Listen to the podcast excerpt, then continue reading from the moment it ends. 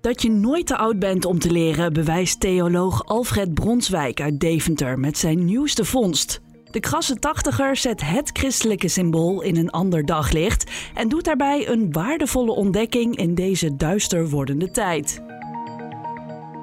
Je luistert naar Moet je horen, waarin we bijzondere verhalen van de Stentoranje voorlezen.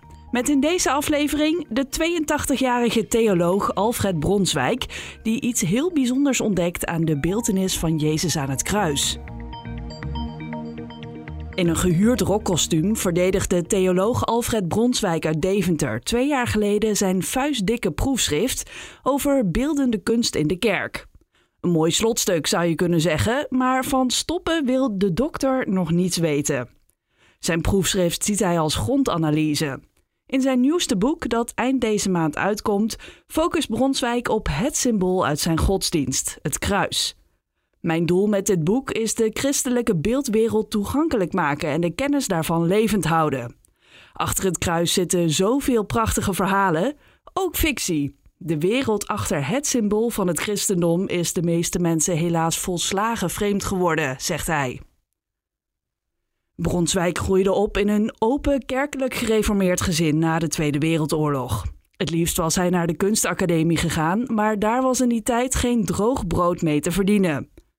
Het werd theologie. Ik had geen beroepsbelangstelling, wel wetenschappelijke. Ik ben altijd geïnteresseerd geweest in de buitenkant van de godsdienst.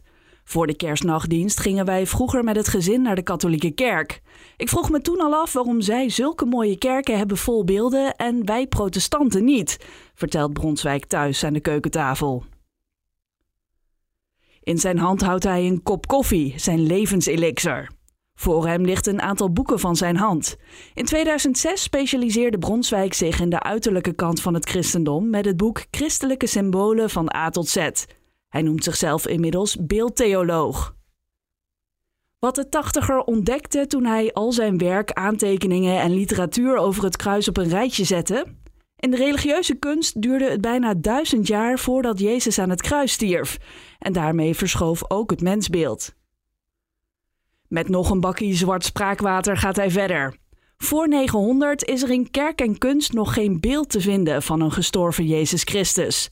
Pas na bijna duizend jaar werd de crucifix, het dode lichaam van Christus op een kruisvormig beeld, het model binnen het christendom.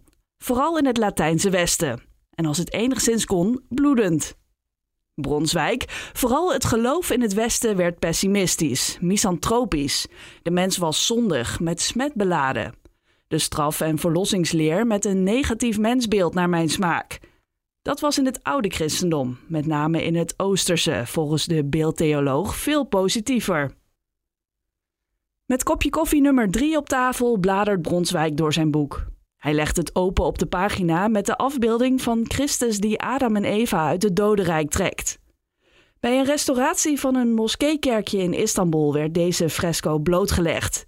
Jezus tilt Adam en Eva uit het graf in witte kleding. Dit gaat over opstanding, regeneratie en herstel van de mensheid, legt de theoloog uit. Dat was zo rond 550. Daartegenover zet hij een houtsnijwerk van het geteisterde lichaam van Christus uit ongeveer 1300.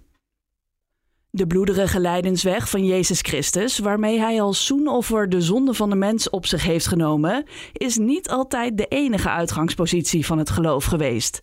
Bronswijk is ervan overtuigd dat juist het positieve mensbeeld uit het oude christendom weer een enorme tegenkracht is voor vandaag. De koffie is op. Bronswijk komt tot een slotakkoord. Een waardevolle ontdekking in deze duister wordende tijd.